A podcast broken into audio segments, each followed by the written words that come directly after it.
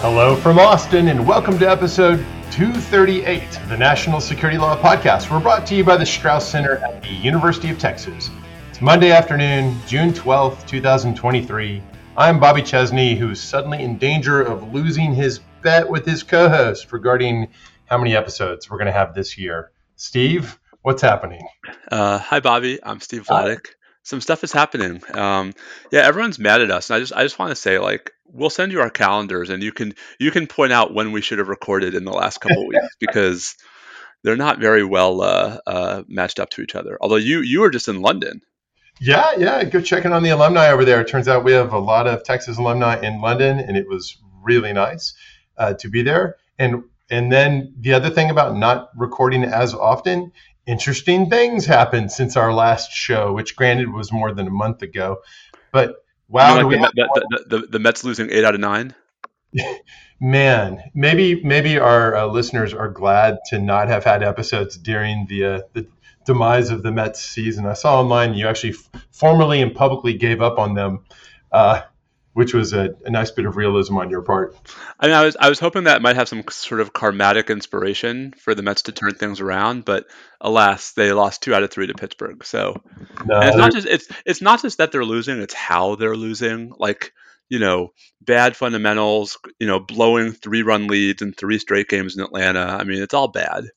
Well, have you, on a happier baseball note, have you been following the college baseball playoffs? I have, although Texas lost last night, but you know. Yeah, but they won in dramatic fashion the night before, and today True. is going to be the, the winner take all. Yep. Yeah. All right. Um, well, I guess most listeners didn't come for the baseball talk. Although, you don't. You don't. You don't want to hear about. The, I was going to say you don't want to hear about the College World Series. Uh, Steve, I think this week they've come for a Trumplandia segment, and boy, do we have one it's it's uh it's obviously time to talk about the Southern District of Florida indictment, United States versus Donald J. Trump and Waltine Nauta. Do, do, is it Nauta? Do you know? Is that the pronunciation? I, I, Nauta, I think, but okay. you know. All right. So Trump and his my, my, my knowledge is for Nauta. Uh, uh, mm, possible show title. That's too on the nose. We got to come something more clever than that. Um, we are gonna we're gonna go. I think. How, how about how about it's all for Nauta? Uh, that, that's too pessimistic. well, I mean, uh, by the time we're done with this, that might be where we end up.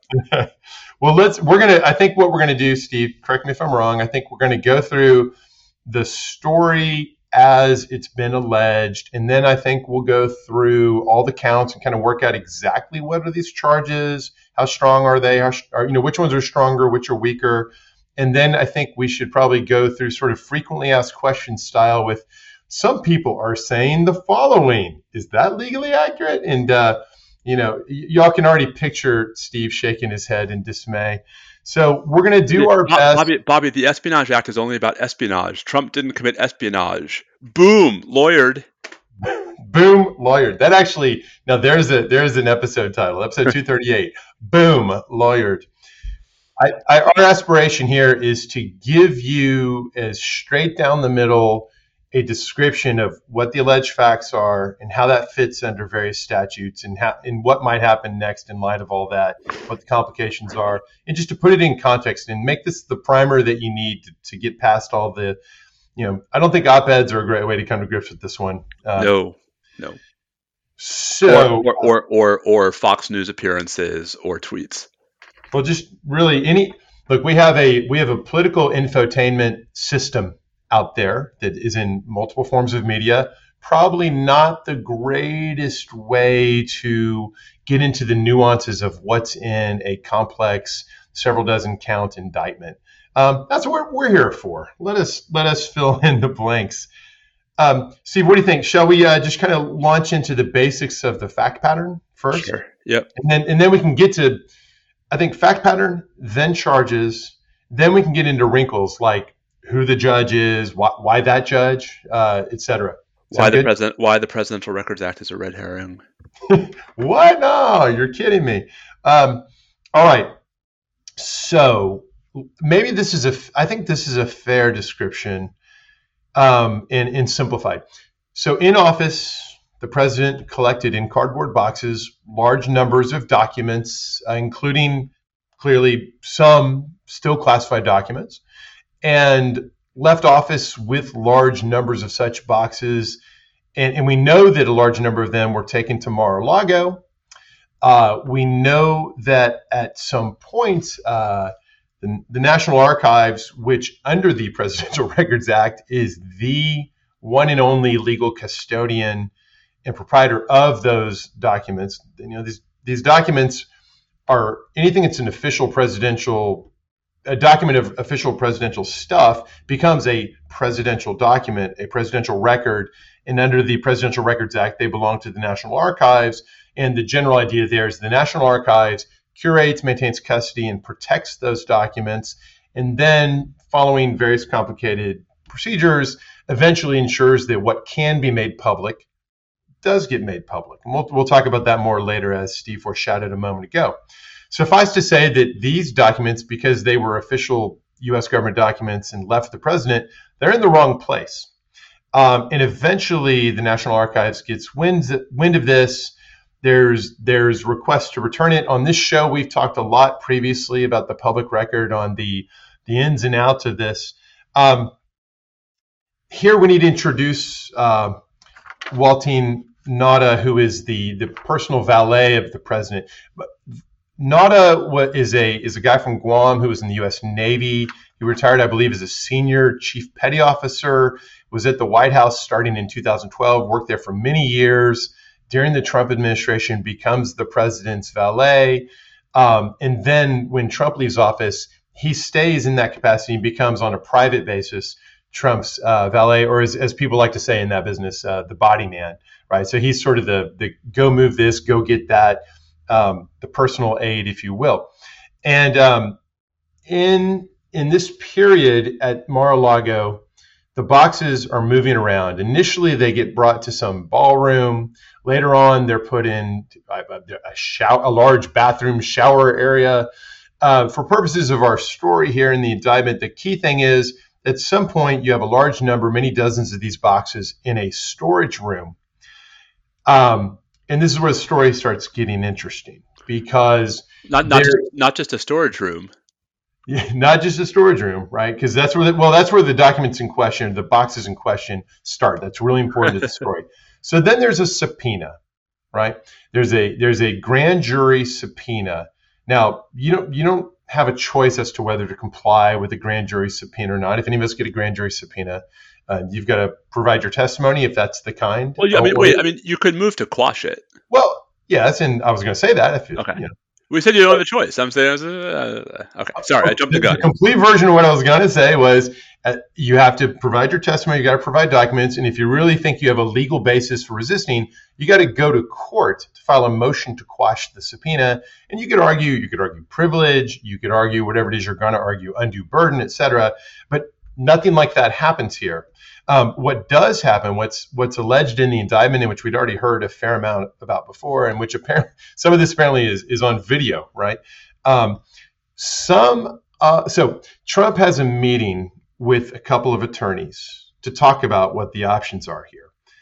In the meeting, uh, apparently we have notes from the attorneys that are quoted and in some cases paraphrased in the indictment uh, to the effect of Trump saying to the attorneys various possible off ramps that don't involve disclosing the documents, including suggesting perhaps it's best to not report that they have any documents, or perhaps the documents go away somehow, but there's no documents. That would be best.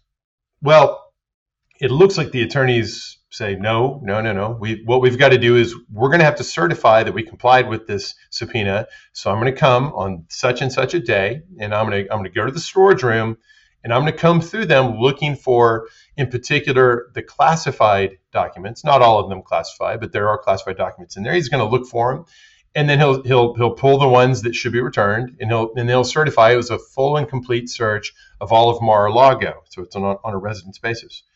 What happens after that is that uh, there's a request apparently by Trump to have at least some of those boxes uh, I think at one point 64 total, brought up to his residence within Mar-a-Lago, where some kind of vetting is going to go on by him. Now, a little bit of context. This is at a point in the season when the Trump family is about to decamp from Mar-a-Lago back up to their place in Bedminster, New Jersey.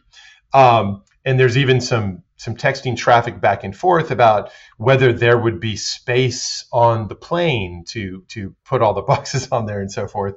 Um, I should clarify on that point. The, the claim is that one, the indictment shows that one of the text messages shows someone from the family basically telling Nauta, oh, you know, by the way, you know, you can't. There's a lot of luggage on this plane. You can't put a bunch of boxes on it. It's not that someone said, hey, let's in text, let's fly all these boxes out of here. Although query what happens later on. We'll get to that. So boxes are brought up there. And it's clear from the texts that are quoted that Trump is engaging in some kind of filtering through there how extensive it is, what he's doing. Is he is he extracting things before sending the boxes back down? That there's no evidence uh, or allegation in the indictment shedding light on that. What does happen is on the morning of the day that the attorney is to come back to do the the screening for production to NARA, uh, or sorry, to the to the grand jury, I guess, in complying with the subpoena. The boxes, 64 of them, are still up in Trump's residence Nauta and another staffer go up there and they bring back not all of them, but I think about 30 of them, Steve. I think that's right. And so when the attorney shows up to do the search, which is all in the storage room and only the storage room, he's not actually searching all the boxes. He's only searching a subset. Um, now, I'll flag something I think is going to be important on some, but not all the charges here. The indictment is a little, th- there's space in the indictment for us to wonder what exactly the government will be able to prove at trial about exactly who knew and said what about the process of getting the documents all out of the residence back down to the storage room. It's clear that, that boxes don't all come back downstairs. Um, whether the government will be able to prove that there was a specific direction to Nauta to leave some behind um, or something like that, that that part's not clear from the indictment, and that that could come up later on. We'll return to that. In any event, the, the attorney comes in, finds a bunch of responsive classified documents, sticks them in a Redweld, and when the FBI shows up to take possession, that's what they turn over. Interestingly, that attorney doesn't sign the certificate of compliance with the subpoena. That attorney briefs a third attorney who comes in having no direct knowledge of all this and says, on information and belief, a complete search of all Mar-a-Lago was done, and here's all the responsive documents, which is not accurate. That later on becomes clear, thanks to the search warrant, that there were, in fact, still plenty of responsive documents that had not yet been produced. Okay, there's other, uh, the other, I think, main factual things to note in the indictment. One, eventually there would be interviews of the FBI of Waltine Nauta, and he's asked a bunch of questions about his role in all of this and it looks very bad for Waltine Nauta. It seems pretty clear from some of the quotes that he was claiming no knowledge of certain document custody matters that other information shows he was personally involved in. So this is a big deal. And Steve, I think you'll probably agree with this because I think a lot of the future course of this prosecution um, may hinge, not all of it, but some of it may hinge on will Nauta decide to plea, and will he become a cooperating, uh, a testifying witness against Trump? Will he flip on Trump? In short, uh, not all the not all the charges depend on that, uh, but he's the one who's most squarely, actually, according to what's quoted in the indictment, seems most clearly caught dead to rights on at least some charges, especially the line to the FBI. That's going to create a lot of pressure uh, will that be enough pressure on him to flip? We'll see. Also worth noting, there are uh, two instances described that are separate from what we might call the concealment story. So, so everything I've just said is the concealment story. Then there is the story of the inappropriate sharing or showing off, the show and tell story, where there are two instances described in which seemingly classified documents um, were with Trump in Bedminster. So again, notice that some of the action ends up moving to New Jersey at some point, where it appears there's ample evidence to believe that the president pulled out some of these documents to show them off. Once in a conversation with a writer and publisher and some staff, where he was basically trying to rebut the claim that he had been hot to trot to, in, to attack Iran, which is something that a, a senior military official um, was reported to have said, and Trump was responding to that by saying, "No, no, no, no. The military, that that particular person, they wanted me to attack Iran. Look, I've got DoD plan of attack documents right here. And there's extensive quoting because the, the writer and publisher were recording this. There's a quote about everyone sort of chuckling over the fact that, well, we could do more with this, but it's still a secret. It, we didn't these aren't these aren't declassified yet and i'm not in office anymore. They almost word for word say that sort of stuff. So that's one sort of key moment of illustrating knowledge and intent not to mention inappropriate sharing. Um, and then there's a shorter description of a possibly similar episode showing uh, a classified military map. Sounds like it had to do with syria perhaps uh, to a person from his political action uh, committee all right, Steve, did I leave out any of the key indictment facts, or is that pretty much the picture? The, the only thing I would add is I, I, do think that in addition to the question of what Nauta does, they've got recordings. um, and and you know the recordings, Bobby, are in the indictment. Um, I mean, we we knew about the recordings. I think CNN had broken the existence of at least one of them before the indictment was made public. Um, but the indictments are uh, the recordings are uh, how do I say inculpatory? Yes, we we know there's the the writer and publisher recording of that conversation. We know there's some video showing not enough people moving boxes in and out of the storage room during certain time periods that are factually relevant. Did, did you pick up? Were there other recordings? Do you think? Just just the one when when Trump is literally saying, "Hey, this is secret." right, right, right. To the, to the to the writer, and then yeah. I think what they have in addition to those recordings, as I mentioned a moment ago, that I think the uh, what, a key part of this, a lot of these charges turn on was the attorney who did the review. Right. Did they knowingly mislead that attorney? What happened there? And there are the attorney actually has, of course, has notes, uh, memoranda of conversation with the client. Um, all right, and, we'll, and maybe we'll come back later on to the attorney-client privilege aspects of this because I imagine we're going to see an effort to suppress the relevant evidence there, and thereby, you know, we'll talk about how the defense will come after these charges. All right, uh, any other major things to say? I guess I'll note this, um, and here we can start talking about why is this case in Florida. Um, this indictment and the factual account in it are very Mar-a-Lago specific. That's very important. Um, in the aftermath of the storage room only, some of the boxes only search, that the that was certified as being fully responsive to the subpoena. The Trump family did leave then to go to Bedminster, uh, and we, I don't think, know whether some or perhaps a lot of documents may have gone with him to Bedminster. And as, as several people have observed, it is entirely possible, A, that there has been a subpoena directed to the Bedminster uh, property or properties um, that there is with or without that that there is some amount of interviewing and thus possible concealment or false statement or obstruction activity associated with that. And then all that could show up at any time in a separate indictment brought in that separate district the district of new jersey. In other words this case this is just about whatever concealment and retention went on specifically at mar-a-lago and that does not foreclose the possibility of a separate set of violations being brought or charged later on in New Jersey. And you know that's relevant for many reasons. One, it, you know, who knows what the different facts there might be. It's compounding of charges. Maybe it's easier to prove some of those charges, maybe not. Um, but it'll be before a different judge too. And maybe we should talk about why is it before the who is this judge, Steve, and, and why is it why is it before this judge? Yeah, so the case, the the the criminal indictment in Florida was assigned to Judge Aileen Cannon, a name folks might well remember from oh Trumpapalooza last time or Mar-a-Lago Palooza. This is the same Trump-appointed district judge who, Bobby, creatively is that the most neutral word we can say?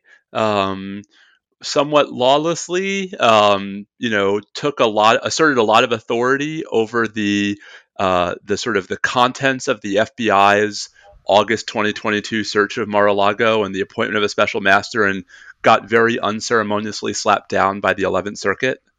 I think it's pretty fair. It, it was a uh, crushingly wrong legal analysis by this district judge when the when when Trump follow okay so the events we just described as the concealment story were eventually followed once it all began to come to light that there were still documents there this was followed by a full-on search warrant, and the FBI came in and they got the documents themselves, and finally got what seemed to be the last of the documents, um, setting in motion and exposing to the public that there was um, a criminal investigation going on, et cetera.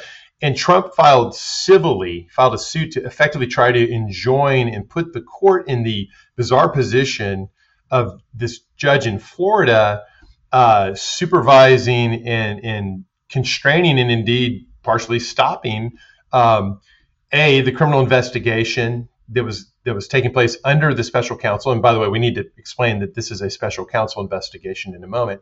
And also impacting how the government could handle the retrieval of classified documents and the sort of national security management of those documents, which is really something. Suffice to say that Judge Cannon uh, surprised almost everybody by basically asserting a lot more authority than it turned out she had, um, making claims about potential executive privilege that don't make any sense at all for someone who is not the president at this time.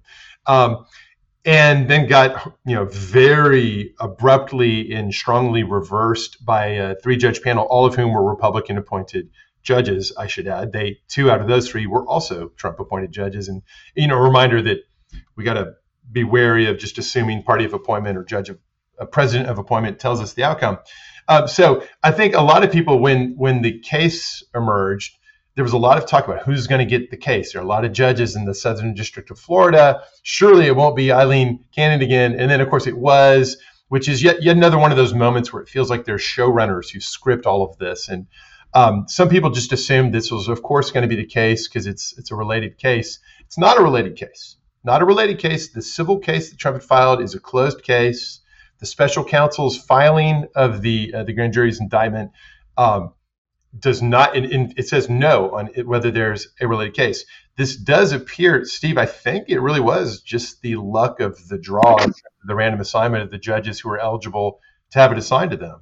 With, that- yeah, I mean, with a couple of twists, um, it was the luck of the draw on a wheel that was already constrained by senior judges who have already reached their quota in criminal cases for the year. Um, right, so the way senior judges operate, they have a sort of an, um, a, an amount of cases they're supposed to hear, and then once they hit that, they're done. So you're um, left with the active judges only, and they're not many in the relevant divisions of the Southern District. Which we should say, I mean, because um, the Republican senators in Florida have made very clear, much like the Republican senators in Texas, um, that they're not willing to confirm. Uh, we might say qualified nominees from the Biden administration without maybe concessions at the Biden administration. I mean, there are a couple open seats on that court, which I think is not irrelevant to how Judge Cannon had such good odds. Well, here I, I, I don't know about the politics of appointments here, but I do know about this. So there's the Southern District of Florida, which is one of the three federal districts in the state, northern, middle, and southern, is in turn subdivided into five sort of vertically stacked yep. divisions. Um, there's sort of a collection of counties. There's the the, the Fort Pierce uh, division. Then below that, you've got West Palm Beach, which is the the most relevant division here. That's the division in which the alleged activity occurred, because that's where Mar-a-Lago is. That's the division in which the indictment was was checked off to be filed. Uh, below that is Fort Lauderdale. Then you got Miami, and then Key West. And Steve, my loose understanding of this is that the uh, when they proverbial or metaphorically spin the wheel to randomly assign one of the uh, eligible, eligible judges, um, you of course have whichever judges are in that division, and then you have the neighboring counties, or maybe it's the neighboring divisions. But either way, the pool was no more than whoever the active judges were across Fort Pierce, West Palm Beach, and Fort Lauderdale. Um, and so you, uh, let's see here. If the senior judges were all out, um, let's see, two active status judges in Palm Beach. You've got uh, five active judges in Fort Lauderdale, um, or maybe that's Fort Lauderdale and Fort Pierce. So you've got, you know, like a, kind of like a one in ten chance of having drawn Aileen Cannon. And like the Spurs draft, draft getting the first round pick in the NBA draft, sometimes a roughly 10% to 12% chance. Uh, it's got to land for somebody, right? So all, so all, of them were that same chance. So let's talk about why this matters, right? I mean, so so a district judge has a heck of a lot of ability to control a criminal prosecution, and there are two things I really want to flag, Bobby. The first is um, how quickly or slowly a criminal case moves is very much um, in the sort of you know not discretion but sort of um, there's there's there's room for a district judge to actually have a lot of control over the speed or lack thereof of the proceedings. Um, and that looms really large here. We used to talk on the show all the time in the Trump years about the much as Napoleon said that quantity has a quality all its own. Um, delay has a quality, or the passage of time, especially when it comes to to Trump and the the prospect that he could be president again down the road, or or, or somebody sympathetic to him might be. Um, that has a quality all its own too. Here, both as to himself and to his co-defendant, who's the person most in a position to cause him more serious jeopardy than he's already in. And then there's the sort of the nuclear the nuclear uh, option, which is um, and Orin Kerr pointed this out over the weekend. So Federal Rule of Criminal Procedure 29 um, is the is the rule that gives district judges the power to issue a judgment of acquittal as a matter of law. Um, and so, Bobby, I mean, this is you know anyone who's watched Law and Order, right? The at the end of the prosecution's case in chief, the defense will often move for judgment of acquittal on the ground that the prosecution has failed to establish its evidentiary burden or its legal burden as a matter of law. Um, those are not pro forma, Bobby, but those are often made and seldom granted. Um, yeah, so uh, look, I think I'm not too worried about that. I think that if the government, no, I'm not that worried about it because don't you think that would be reversed? No, because it's not appealable. What judge? It's not appealable at all. Rule 29 grants of acquittal under Rule 29 are not appealable and jeopardy attaches. Wow, I did not know that. That's incredible. Yes, this is the problem. Okay, well, so certainly worried then. Um, that, that, this raises this raises a separate issue that's that's gotten a lot of attention. Okay, so so Judge Cannon issued a very wrong conclusion in the warrant aftermath oversight uh, matter. Does it definitely follow that she's just sort of in the bag for Donald Trump? So the question is, with with all respect to, to everyone on the internet who's blowing up about this, the question is not whether she's in the bag for Donald Trump. The question is whether a reasonable observer could be fairly, you know, could fairly conclude that she's in the bag for President Trump. And I just want to say, like, so why, why is that the question? I mean, are we more concerned with what she's going to do than what people think is going to happen? I, I mean, I think public perception and so th- we're in a bit of uncharted territory here. No president's ever been tried by a judge he appointed, um, because no president's ever been tried. yeah, that's a, it's a larger category than that. Yeah. Well, but that, but this is the problem, right?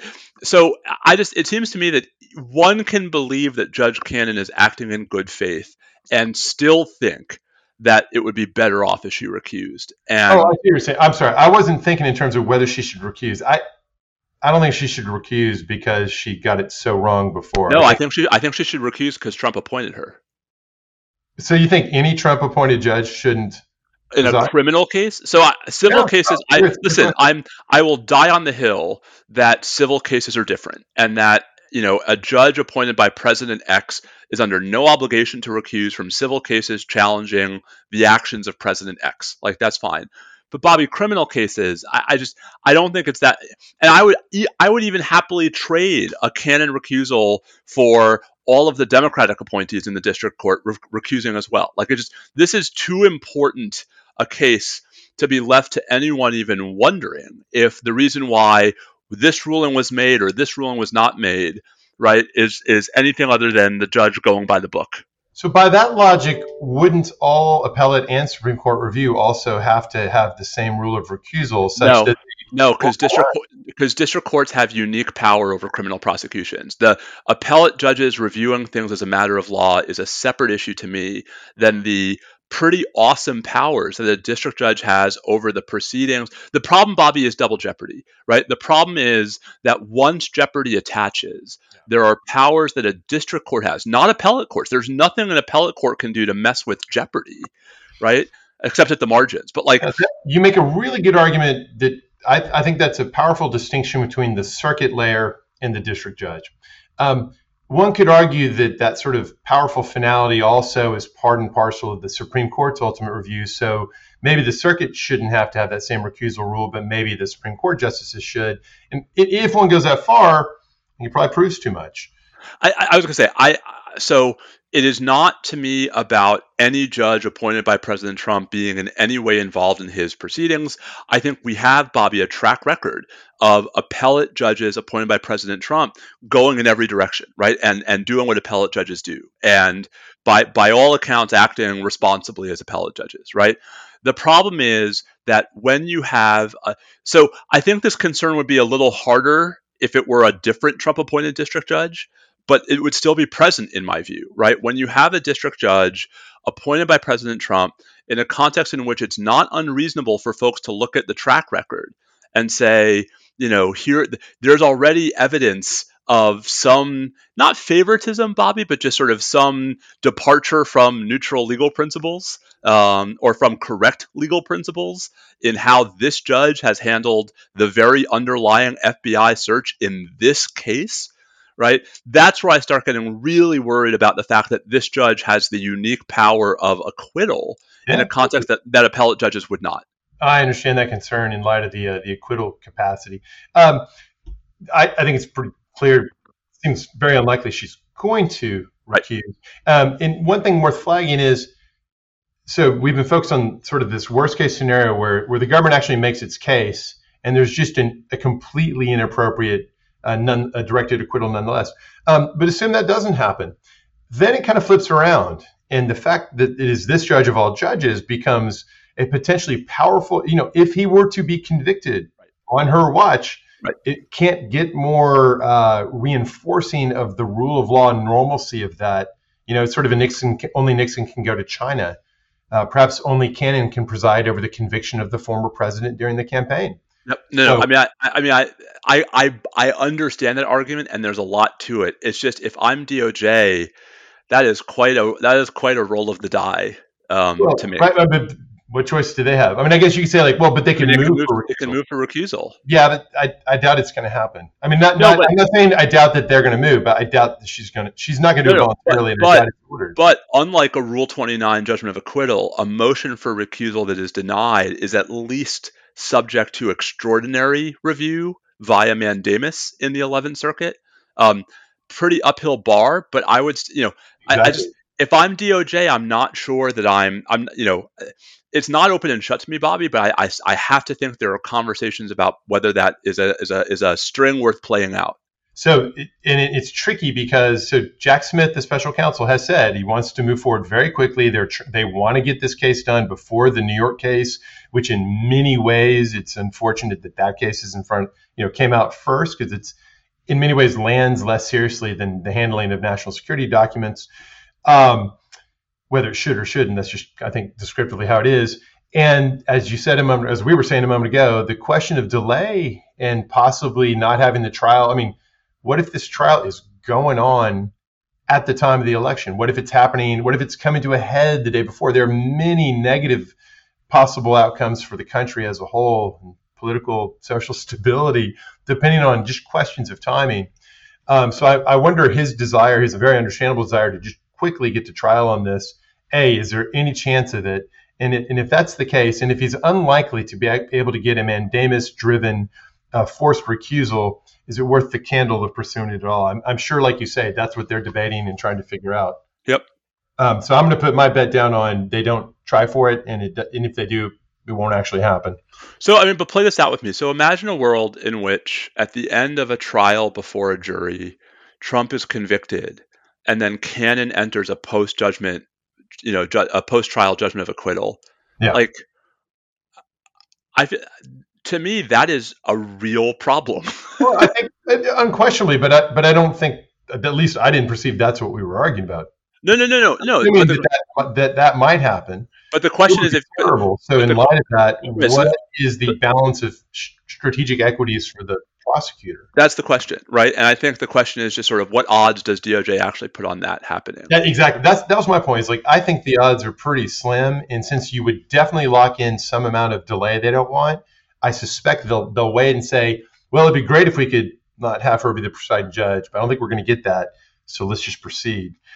Um, the charges. Let's let's. I know we're pressed for time. Let's let's talk about these charges. So the, there's a bunch of them, but it's simpler. You know, 31 of them are uh, the same category of charge on a document by document basis. So it's helpful to kind of begin by saying, look, we're talking about uh, six or six or so offenses. There's a chunk of 31 counts under 18 U.S. Code Section 793E, which is part of what is known as the Espionage Act. These are not espionage charges. There's a lot in the Espionage Act that's not about espionage as such. And does, as, does Lindsey Graham know that? I, that, that I can't tell you. I can't tell you that there's a lot of red herring talk. Literally, so the, when Lindsey Graham goes on Twitter and on national television and starts complaining that nothing Trump is charged with is espionage, therefore the Espionage Act doesn't apply. Bobby, I testified at a hearing that he was at like before his committee. And it's not like I was at this random outlier. Like everyone who's ever come within a country mile of the Espionage Act knows that it goes way the hell afield of espionage. Right. No, I know. Look, it's an old. It's a. This is a more than a century old statute that's got lots of different offenses in it, and it may have originated in in the World War One context in which thoughts of espionage concerns were first and foremost, but it has persisted over time because it doesn't just do that, it's also the basic bedrock criminal statute that undergirds the general system for protecting national defense information by making it fundamentally a felony to knowingly have national defense papers and records when you're not supposed to, when you're not authorized, and keeping possession of them even after the government, even when you know you do,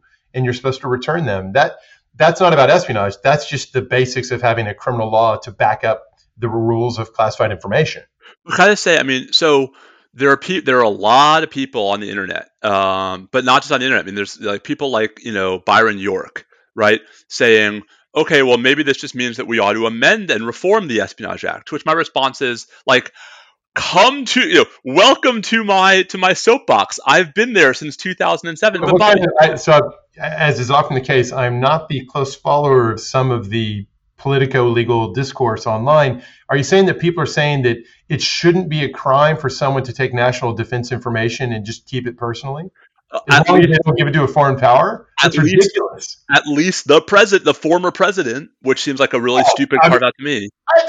I, I, think we'll take Trump and put him in a little category of his own. But, so, but, so no, but, you're saying that it should be legal for people to right. possess classified information and just keep it for themselves, damn the rules. I mean, if it's if it's not harming anybody, that's not that, that's my that's my mockery voice. In case you couldn't. and I, hope, I hope I hope I sound suitably outraged. I, I suspect that no one who's actually saying this in this context really thinks it should just be perfectly lawful. So I mean, I mean, go I mean, home with classified information as long as they don't knowingly provide it to a foreign power. You can just walk out of the SCIF with your pockets stuffed.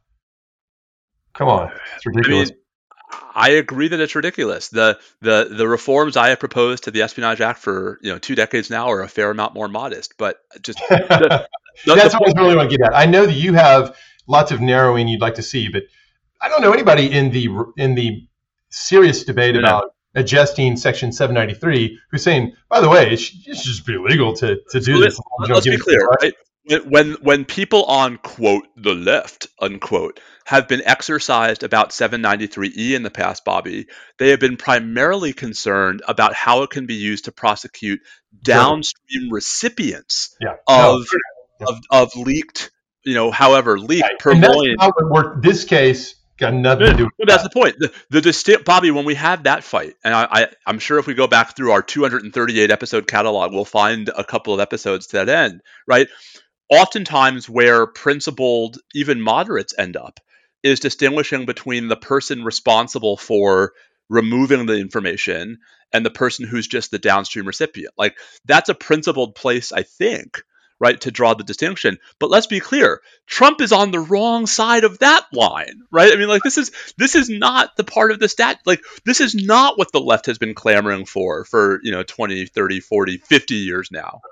So here, here's for so for as is. So we got the statute as is 793e possession of any document relating to the national defense if unauthorized, and this certainly isn't authorized. Although I guess we should pause here to note one line of defense will be the uh, claim that somehow, some way, even if only by implication, that Trump, while still president, um, somehow exempted th- this you know, declassified the information, somehow took it out of the national defense information category. I think that's where it's very powerful that they have recording it's of him secret. seemingly clearly acknowledging that these are that he failed to take that action while still president. So that argument's probably not going to. Can, can I say one other thing, Bobby, just before you run past that?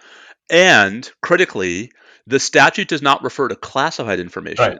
It, relates, it refers to information relating to the national defense, partly because the statute is so fracking old that it predates right. national security classification. But Bobby, there are lots of court cases, right, holding that the sort of the test for whether it's information relating to the national defense is not just whether it is or is not classified. Right. So, um, and, and the critical thing here is they already have evidence that's quoted from a recording that's quoted in the indictment. So they got the recording where it seems pretty clear that Trump's acknowledging that he didn't actually take that step. So even if that step were to matter, then he didn't take that step, at least not as to every document. And it doesn't matter, at least as to that one. Now, there's more. It's not enough that you possess it, because here you get the, the phenomenon of government officials who turn out to have stuff, and lots of them, as we know, do. Um, if you re- quote retain the same and fail to deliver it to the officer or employee of the United States entitled to receive it, if done willfully. So there's that additional element because the statute kind of has baked into it this idea of like, oh, sorry, did not realize that was stuck in the the boxes I took home.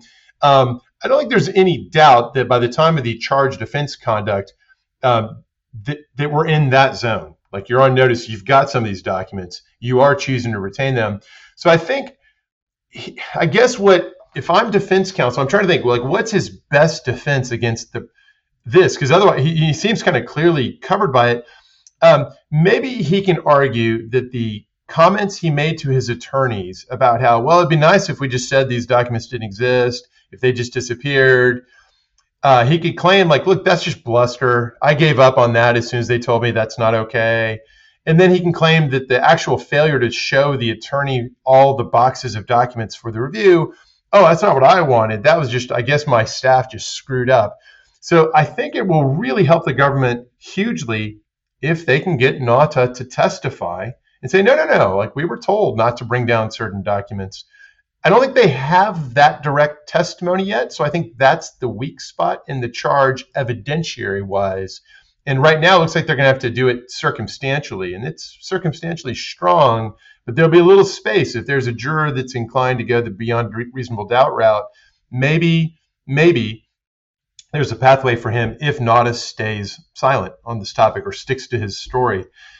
Um, you got all these other charges that boil down to obstruction of justice and concealment and, and that sort of thing. Um, and I'm just going to quickly read from the key language.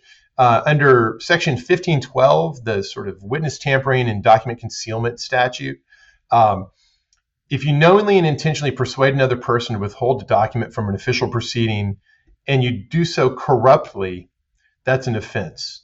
Now, the, the bulk of the indictment is all about the, the, the shenanigans hiding the boxes of documents, which leads to the attorney who did the screening and, and that person's further involvement of another attorney to falsely certify, inaccurately certify, perhaps probably not realizing it.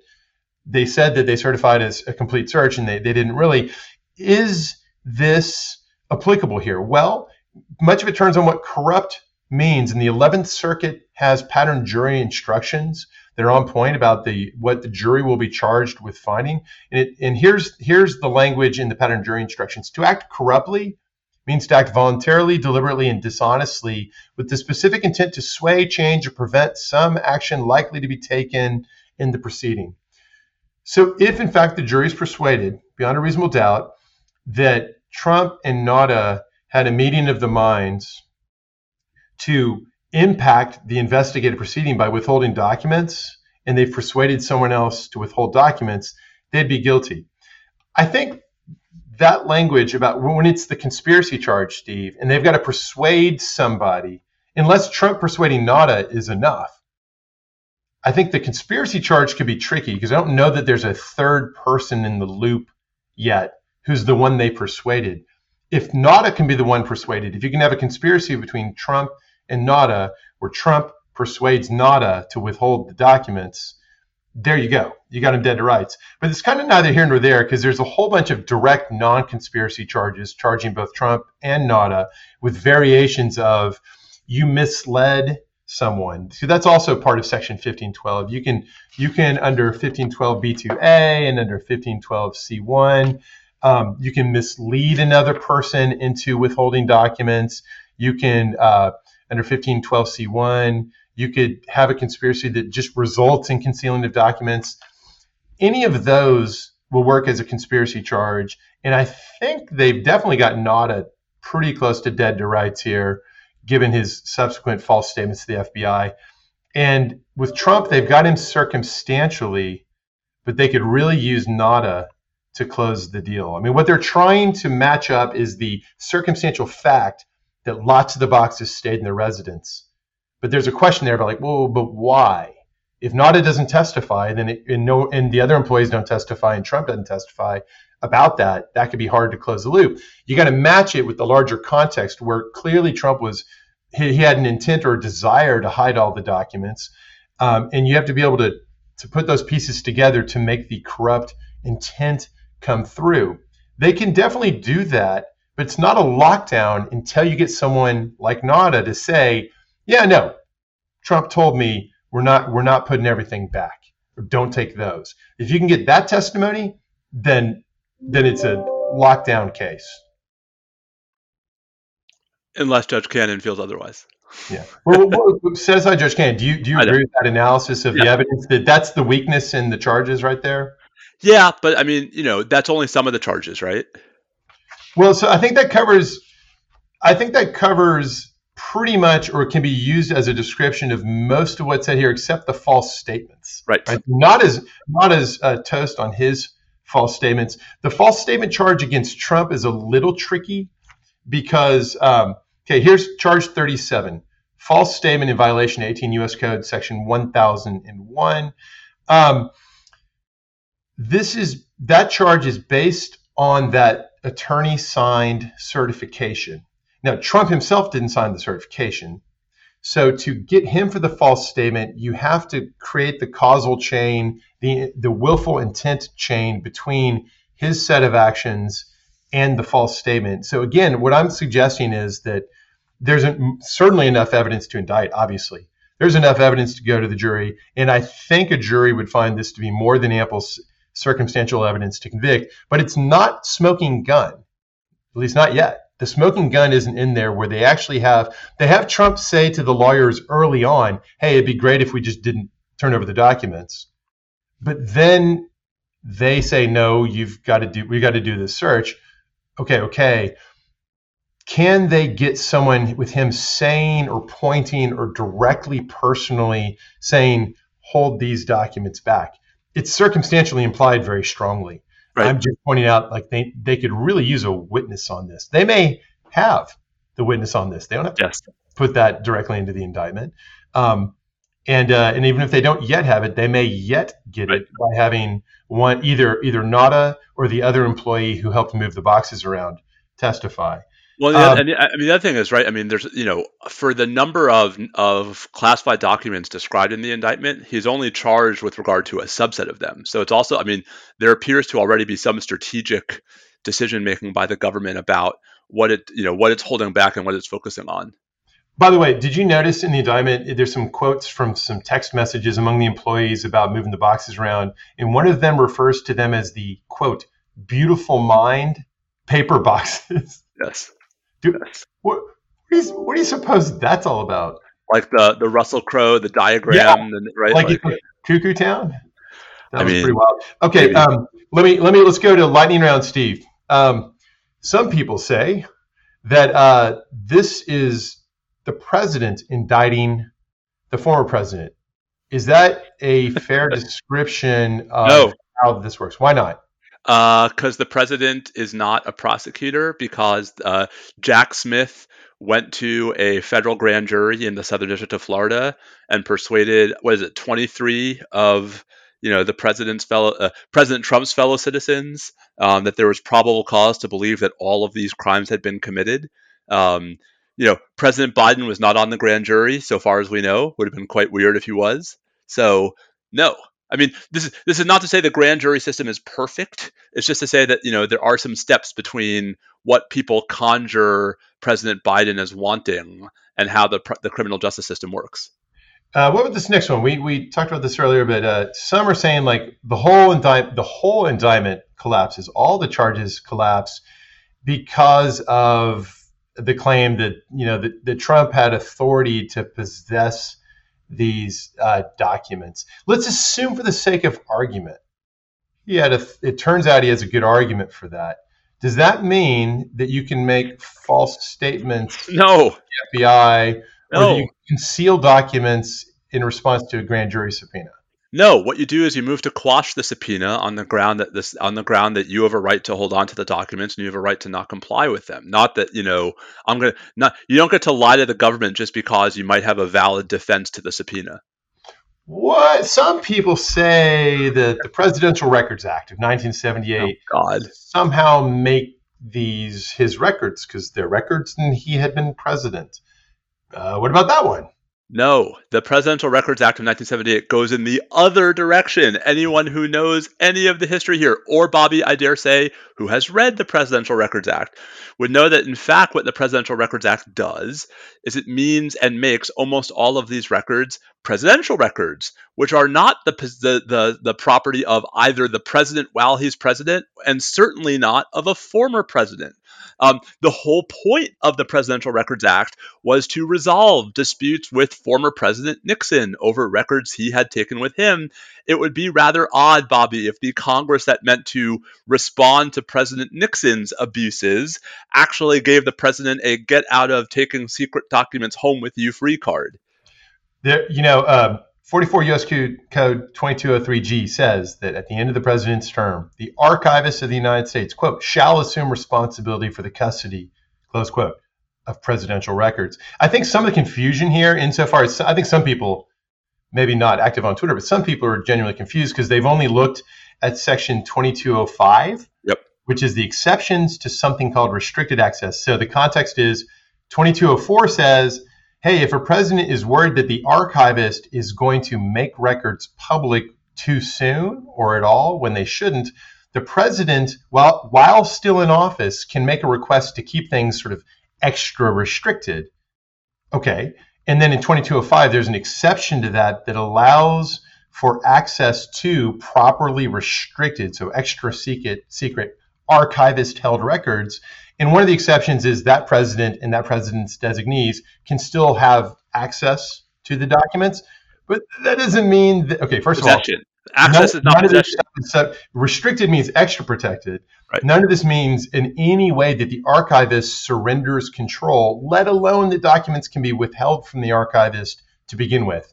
I think if you know nothing about this and you're just kind of cherry picking and you come across 2205's exception, you might think, oh, it says here the president can have a has available these records. Maybe that somehow is misleading some people, but in context, it's very clear that's very wrong.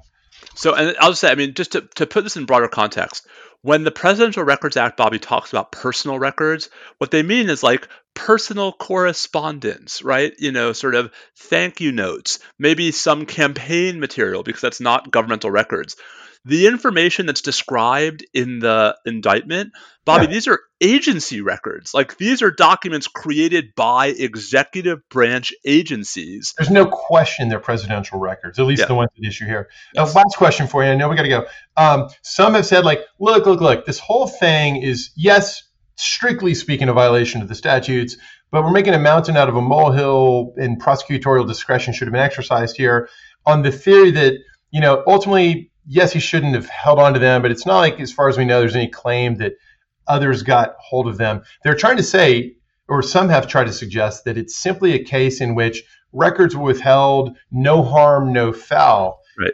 Um, I think, A, for anyone else, no harm, no foul, tough luck. You're still going to jail. That there's I mean, that's how it's been for everybody else who's gotten into this particular situation. But more importantly, most of those situations don't involve active concealment. Well, so so this is yeah. this so this this is the this is the most important. I mean, so the entire right wing you know media sphere is all about what about Sandy Berger? What about Hillary Clinton? What about blah blah blah? By the way, I love all the people trying to apply the Presidential Records Act to Hillary. She wasn't the president, um, right? So no prior case, Bobby, involving any of the former executive branch officials who are held out in all these whataboutist quips involved an official who, once they were contacted by the government and once a demand was made for the return of the documents, took affirmative steps to continue to withhold and conceal their possession of those documents. And I'm the I would be the first person to say that if they prosecuted Trump for simply you know, commingling a couple of secret documents as he's packing up the Oval Office that he returned diligently the second they were requested, that would strike me as abusive and overreach, yeah. even if it fell technically within the auspices of 793E. But you cannot, and all the people trying to defend him cannot get past the fact that the government came to him and said, We think you still have these documents. And he said no. And he took steps to obfuscate and obscure the fact that he did that to me is what trans is that that moment bobby is and always has been what separates this from all of the other cases people think this looks like. No 100% and and this is also why i mean I, look i'm not going to speak for whatever's in the twitter sphere but you know on fox news this is why bill barr is out there saying no this is not okay. This is clearly wrong. This is trump's fault. This is not a witch hunt. That's why john bolton was on npr this morning saying the same thing. There there are plenty of people uh, whose political motives don't point in this direction, who nonetheless are saying, of course, this is inappropriate because it's a if it's as alleged, then it's improper concealment, which is a whole different kettle of fish from accidental commingling. Yep. And, and and and you know when you have people like Congresswoman Nancy Mace complaining that Hillary took a hammer to her server, something that never happened, right? Um, we're back in the world of sort of fighting fighting law and you know using law and facts to try to fight just you know I don't even know what a word I will not say on this on this uh, uh, PG rated podcast. Well, here, here's my bottom line, and I know you got to go. Bottom line for me is um, th- there is a somewhat substantial, not dispositive, but there's a tough evidentiary question about closing the loop beyond a reasonable doubt on his knowledge of the boxes not going back down to the room. Circumstantial evidence suggests, of course, he knew, um, and they didn't actually go back down. But one wonders, will they be able to put forward evidence that closes that loop to where it just becomes ironclad? That's the tough spot in the case. Nauta is not going to benefit from that though, because best case scenario for him, he's not guilty on everything except he's busted pretty cleanly online to the FBI. You, you, you, you just gave me you just gave me our episode title. What's it's, that? It's, it's, a throwback to uh, the Battle of Leyte Gulf during World War II. The uh, world the world wonders. He said, "One wonders if dot dot dot." The world wonders. Um, there's a long story behind that quip that that um, we can tell next time. Um, so I will just say, Bobby, that I I have a hard time believing that Jack Smith would have brought this case in this form at this time if he wasn't pretty confident that he could prove that beyond a reasonable doubt. So, yeah, I suspect right. we're going to find out. I guess you're right, though, that there could it could be quite a while before we find out, and the timing of it you know, if the showrunners are really taking us back into the crazy world oh, we've God. been in the past four or five years, then one can imagine that the October through November period next year, if this stuff is going down at that exact same time, and if Trump is denied, then you'll def- then you'll definitely win the bet because we'll be recording every day. Oh boy. Yep. Um, all right, uh, we will do uh, the rest of our planned episode for this week next week. Um, sure. But he is at Bobby Chesney. I'm at NSL Podcast. Uh, wait, I'm not at NSL Podcast. I'm at Steve underscore Vladeck. We are at NSL Podcast. This is what happens when we run up against my hard stop. Um, and the Mets suck. Um, stay safe and unindicted, everybody. Adios.